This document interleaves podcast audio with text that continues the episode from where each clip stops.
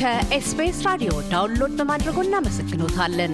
ሙሉ ፕሮግራሙን እንዴት ማድመጥ እንደሚችሉ ለመረዳት ኤስቢኤስ dot com dot au slash Amharic ይጎብኙ።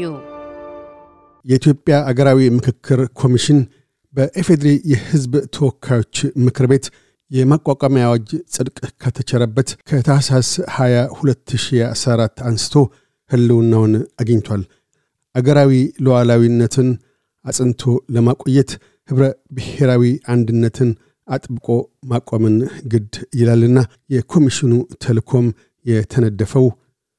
በኢትዮጵያ የሚገኙ የተለያዩ የፖለቲካና የሐሳብ መሪዎች እንዲሁም የህብረተሰብ ክፍሎች መካከል እጅግ መሠረታዊ በሆኑ አገራዊ ጉዳዮች ላይ የሐሳብ ልዩነትና አለመግባባት የሚታይ በመሆኑ ይህንን ልዩነትና አለመግባባት በመፍታት ሰፋፊ አገራዊ የሕዝብ ምክክሮችን አካታች በሆነ መንገድ በማካሄድ አገራዊ ምክክር መፍጠር አስፈላጊ በመሆኑ ከሚል ግንዛቤ ነው። ይህንኑ የተልኮ ተግባር ተከትሎም ኮሚሽኑ በአገር ውስጥና በባህር ማዶ የውይይት መድረኮችን በማዘጋጀት የዜጎችን ስጋቶች፣ ተስፋዎች በሩቅ አሳቢ ቅርብ አዳሪነት፣ የቁጭት እዝነ ህሊና የተሞሉ በአያሌ ሺዎች የሚቆጠሩ ኢትዮጵያውያን አታዮችን በማሰባሰብ ላይ ይገኛል። ከአቶ ረታ ጌራ ወልዴ ኢትዮጵያ አገራዊ ምክክር ኮሚሽን የክልሎች የከተማ አስተዳደሮችና የዳያስፖራ አስተባባሪ ጋር ያካሄድነው የውይይት አጀንዳም ይህንኑ ተመረከዘ ነው። መነሻችንን ያደረግነው የኢትዮጵያ አገራዊ ምክክር ኮሚሽን ህልውናውን አግኝቶ የተግባር እንቅስቃሴዎቹን ከጀመረ ወዲህ ላብነት የሚነቀሱ ምን ያስመዘገባቸው አንኳር ተግባራት አሉ በሚል ነው። የአቶ ረታ ምላሽ እንዲህ ነው። አቶ ካሳሁን ድሉን ስለሰጠን በጣም አመሰግናለሁ። በኮሚሽኑ ስም የተከናወኑት ነገሮች እስካሁን ድረስ ሰፊ ናቸው። ግን ለዛሬ ውይይት የሚሆን እንደ ዋና ዋና ነገሮች በአመሳ አድማጮቻችን ስለ ኮሚሽኑ አጠቃላይ መረጃ ይኖራቸዋል ብዬ አስባለሁ። በመጀመሪያ የተከፋፈሉ የስራ ጊዜያት በቅድመ ዝግጅት፣ በዝግጅት በዋና የምክክር ሂደቱን የማከናወን ከዛ በኋላ መተግበር እና የክትትል ስራዎች በሚል የተከፋፈለ ሂደቶች ነበሩ። ትልቁን ጊዜ የወሰደው የቅድመ ዝግጅት ስራ ነው።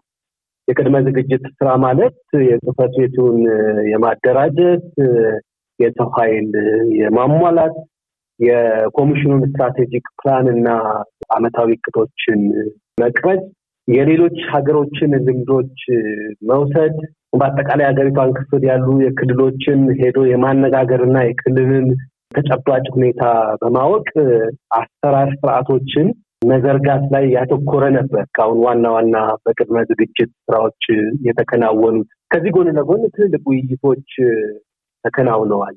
በዝግጅት ምዕራፍ ደግሞ እስካሁን ድረስ በሰባት ክልሎች ማለትም አምስት ክልሎች እና ሁለት የከተማ አስተዳደሮች አጀንዳ ለማሰባሰብ ሂደት ተሳታፊ ልየታ፣ ይህንን መድገም ያስፈልገኛል። የተሳታፊዎች ልየታ መረጣ ወይም ውክልና በማጠናቀቅ ላይ እንገኛለን። በአሁኑ ሰዓት በሁለት ክልሎች በአፋርና በመካከለኛው ኢትዮጵያ የውክልና ለአጀንዳ ማሰባሰቡ ሂደት የሚሳተፉ ሰዎች ውክልና እየተሰራ ነው። አሁን ስንነጋገር በአፋርና በመካከለኛው ኢትዮጵያ በአጠቃላይ እስካሁን ድረስ በሰባት ክልሎች እና በሁለት የከተማ አስተዳደሮች የተሳታፊዎች ልየታ እየተከናወነ ይገኛል። በሶማሌ፣ በኦሮሚያ፣ በደቡብ ክልል ተባባሪ አካላትን አስመርጠን የቅድመ ዝግጅት ስራዎች ተጠናቀው በወረዳ ደረጃ የተለያዩ ተግባራትን እያከናወኑ ተሳታፊዎችን በወረዳ ደረጃ እየለዩ ነው። ሌላው የዚህ የአማራና በትግራይ በኩል ያለው ንግግር እየተደረገበት ነው። የቅድመ ዝግጅት ስራዎች እየተሰሩ ነው ያሉት።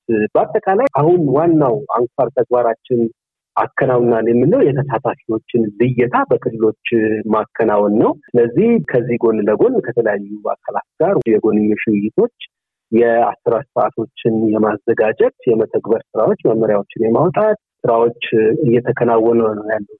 አቶ ካሳሁን አሁን አጠንክረው አበክረው እንደገለጹት በተለይ የዚህ የተሳታፊዎች ልየታ ወይም መረጣ ጉዳይ በሰባት ክልሎችና ሁለት አስተዳደሮች የተከወኑት ሂደቱ ምን ይመስላል? በምን መስፈርት ወይም መመዘኛዎች ነው እነኚህ ተሳታፊዎች የሚለዩት ወይም የሚመረጡት? ጥሩ ጥያቄ ነው። አሁን ሰባቱ ክልሎች ሁለት የከተማ አስተዳደሮች ያልኮት የሲዳማ South West ኢትዮጵያ የምንለው ድሬዳዋ፣ አዲስ አበባ፣ ቤኒሻንጉል ጉምዝ፣ ጋምቤላ ናቸው። ሁለቱ የከተማ አስተዳደሮችን ጨምሮ ማለት ነው።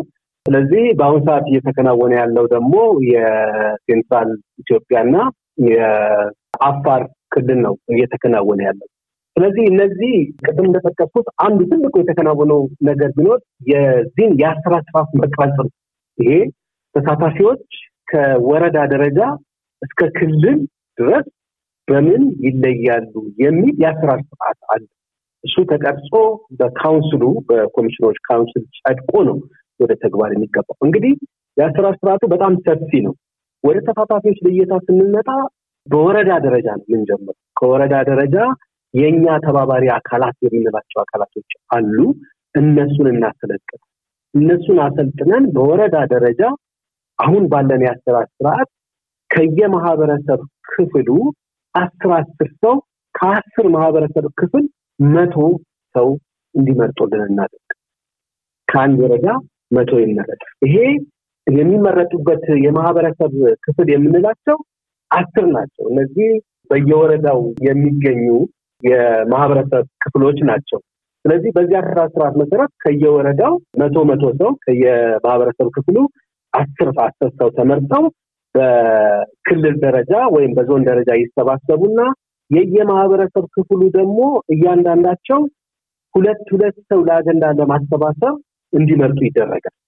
አንድ ተጠባባቂ እንዲያደርጉ ይደረግና በመጨረሻ አጀንዳ የማሰባሰቡ ስራ ላይ እንዲሳተፉ ይደረጋል። በጣም ግልጽ ለማድረግ በወረዳ ደረጃ አስር የማህበረሰብ ክፍሎች አሉ ስንል እራሳቸው መተዳደሪያ ያላቸዋል። ለምሳሌ አርብቶ አደሮች፣ አርሶ አደሮች አሉ፣ እድሮች አሉ፣ ሴቶች አሉ፣ ወጣቶች አሉ፣ የማህበረሰብ መሪዎች የምንላቸዋል፣ መምህራን አሉ፣ የመንግስት ሰራተኞች አሉ፣ የንግድ ማህበረሰብ በዛ ወረዳ ላይ ደግሞ የተገለሉ የምንላቸው አካላቶች ወይም ማህበረሰብ ክፍሎች አሉ። የተፈናቀሉ በተለያየ ምክንያት እዛ ወረዳ ላይ ተፈናቅለው ያሉ የማህበረሰብ ክፍሎች አሉ። ስለዚህ በ context ኡ በክልሎች context ቢለያይም በዋናነት እነዚህን አስር የማህበረሰብ ክፍሎች አድርገን ከየማህበረሰብ ክፍሉ አስር አስር ሰው ተውጣጥቶ አንድ ወረዳ መቶ ሰው ወክሎ ይመጣና ገለጻ ተደርጎለት ውይይት ተደርጎለት በየማህበረሰብ ክፍሉ ተበትኖ ቁጭ ብሎ ሁለት ሁለት ከየማህበረሰብ ክፍሉ ደግሞ ለአጀንዳ ማሰባሰቡ ሂደት መርጠው ራሳቸው ወክለው አንድ ተጠባባቂ አድርገው ይመለሳሉ። ስለዚህ በቀጣይ እነዚህ የተመረጡ ከየማህበረሰብ ክፍሉ የተመረጡትን ሰዎች ይዘን በአጀንዳ አሰባሰብ ላይ ውይይት አድርገን አጀንዳ የምናሰባስብ ይሆናል። እነዚህን ሰዎች የሚመርጧቸው ቅድም እንደጠቀስኩት ተባባሪ አካላት የምንላቸዋል።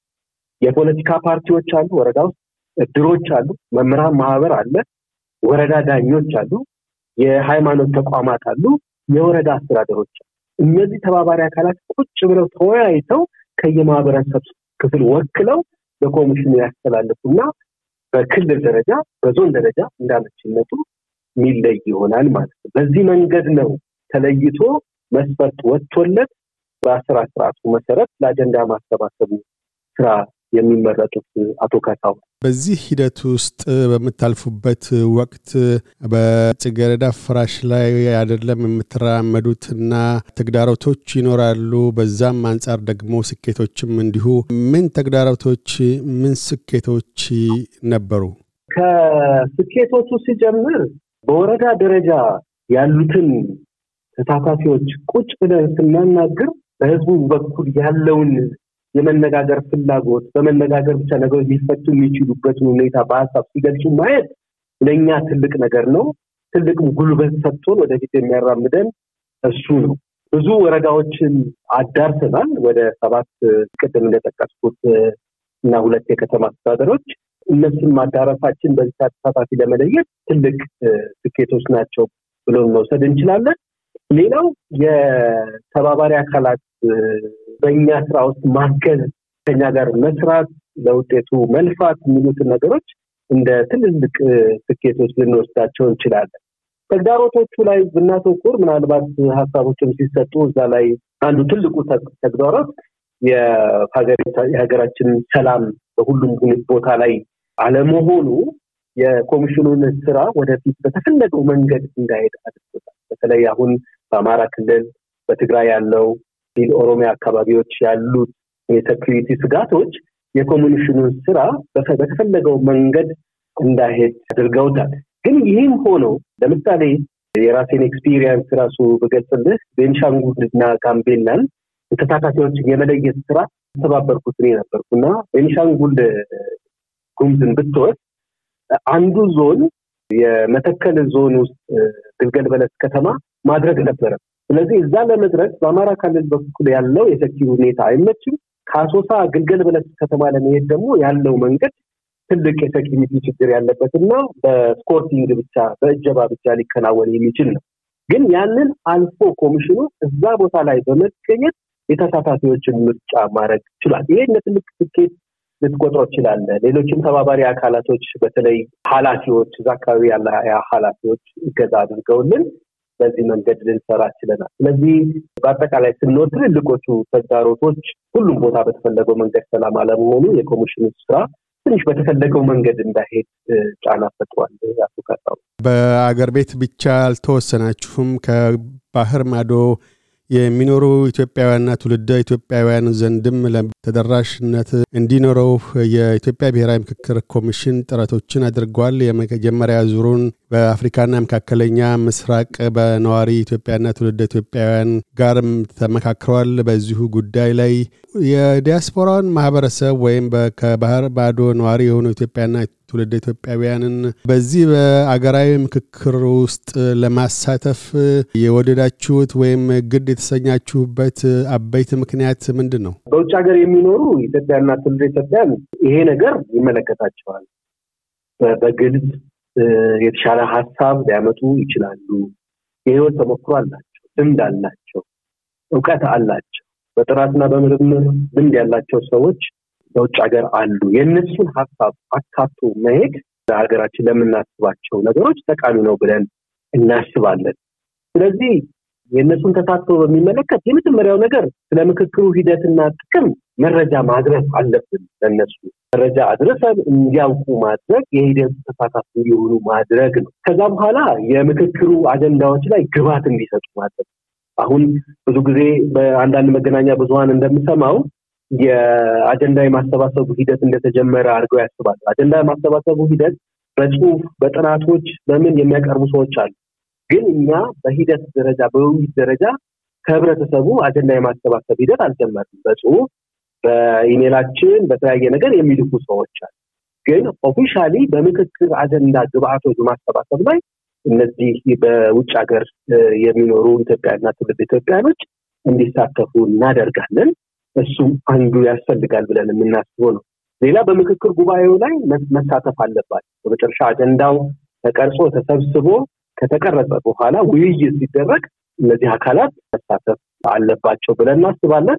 ሌላው የዚህ የቴክኒክ ሌሎች ድጋፎችን መስጠት በተመለከተ እንደውም ባለፈው ከአውሮፓ ወገኖቻችን ጋር ባደረግነው ውይይት ከጀርመን አንድ ዶክተር ጀማል የሚባል የ digital platform ላይ ብዙ ልምድ ያለው ሰው ልምድ በዚህ በ dialogue ላይ የ digital platform በመፍጠር ላይ ብዙ ልምድ ያለው ሰው አግኝተን ስለዚህ የቴክኒክ ድጋፎችን የሚያደርጉ ሰዎችንም በዚህ ስራ ውስጥ አግኝተናል እና ለእነዚህ ሁሉ ነገር በውጭ ሀገር የሚኖሩ ኢትዮጵያውያንና ትውልደ ኢትዮጵያን ማሳተፍ ተገቢ ነው ብሎ ኮሚሽኑ ያምናል።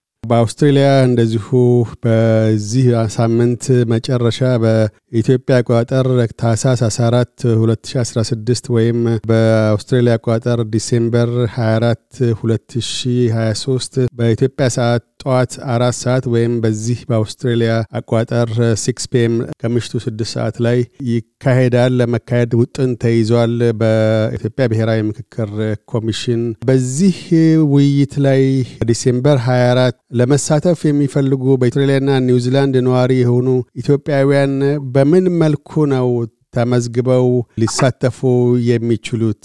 ለዛስ መስፈርቶች አሉ ወይስ ማንኛውም በአውስትራሊያና ኒውዚላንድ ነዋሪ የሆነ ኢትዮጵያዊ እና ትውልደ ኢትዮጵያውያን በሙሉ ለመሳተፍ እድል አላቸው? አመሰግናለሁ አቶ ካሳሁን። የዚህ የዙም ውይይት የምናደርገው የበይነ መረብ ውይይቱን ስናደርግ መጀመሪያ December ዘጠኝ ላይ ከአፍሪካና መካከለኛው ምስራቅ ጋር አድርገናል። በ December አስራ ሰባት ከአውሮፓ ጋር ከሚገኙ ኢትዮጵያውያንና ትውልደ ኢትዮጵያኖች ጋር አድርገናል። በ December ሀያ አራት እርሶም እንዳሉት በኤሽያና ኦሺኒያ አካባቢ የሚገኙትን ኢትዮጵያውያንና ትውልደ ኢትዮጵያን ለማወያየት አስበናል። ከመስፈርት አንጻር ምንም መስፈርት የለውም። ስለዚህ መሳተፍ የሚፈልጉ ወገኖቻችን የፌስቡክ ገጻችን ላይ link አለ። በዛ link ላይ መመዝገብ አለ። እዛ link ላይ የሚጠይቀውን ነገር ተመዝግበው በተለይ ኢሜላቸውን ሳይሳሳቱ መጻፍ አለባቸው። ልክ ያንን እኛ ምዝገባ እንደደረሰን ለተሳታፊዎቻችን በኢሜላቸው የስብሰባውን link እንልክላቸው። በዛ መሰረት ሊገቡ እና ሊወያዩ ይችላሉ ማለት ነው። ስለዚህ ምንም ቅድመ ሁኔታ የለም። December ሀያ አራት ከጠዋቱ በኢትዮጵያ አቆጣጠር ከጠዋቱ አራት ሰዓት ላይ ነው የምናካሄደው። ስለዚህ ምንም የቅድመ ሁኔታ የለም። መመዝገብና በሚመዘገቡበት ጊዜ ኢሜይላቸውን በግልጽ አድርጎ መጻፍ በሚልኩልን ኢሜይል መሰረት እኛ ደግሞ የስብሰባውን link በዛ በኢሜይላቸው እንልክላቸዋለን። በዛ መሳተፍ ይችላሉ። link ኡ ያልደረሳቸው ሰዎች ፌስቡክ ገጻችን ላይ ያለው ማስታወቂያ ላይ የእኛ ኢሜይል አለ፣ የ institutional ኢሜይል። በሱ መሰረት ሊጠይቁ ይችላሉ። በዛ መሰረት link ኡ ይላክላቸዋል። ከአቶ ወረታ ጌራ ጋር ያካሄድነው ውይይት በዚሁ አልተገታም። በቀጣዩና የመቋጫ ክፍለ ዝግጅታችን ቀደም ባሉት ሁለት ተከታታይ ሳምንታት በአፍሪካ መካከለኛው ምስራቅና አውሮፓ በተካሄዱ የአገራዊ ምክክር ውይይቶች የተቀሰሙ ልምዶችንና እሁድ December 24 በአውስትሬልያና ኒውዚላንድ ስለሚካሄደው ተከታይ አገራዊ ውይይት የመነጋገሪያ አጀንዳዎችንና የተሳትፎ ሂደቶችን አስመልክተው ይናገራሉ። እያደመጡ የነበረው የኤስቢኤስ አማርኛ ፕሮግራምን ነበር። የፕሮግራሙን ቀጥታ ስርጭት ሰኞና አርብ ምሽቶች ያድምጡ። እንዲሁም ድረገጻችንን በመጎብኘት on demand እና በኤስቢኤስ mobile app ማድመጥ ይችላሉ። ድረገጻችንን SBS dot com dot au Amharic ን ይጎብኙ።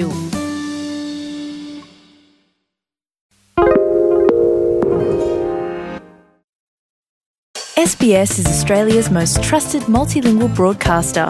Our listeners are loyal, highly engaged, and have supported countless local businesses. We offer advertising packages for businesses of all sizes.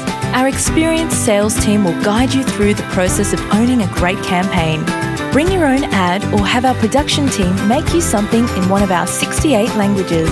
Start the conversation with your new audience today. Email sales at sbs.com.au.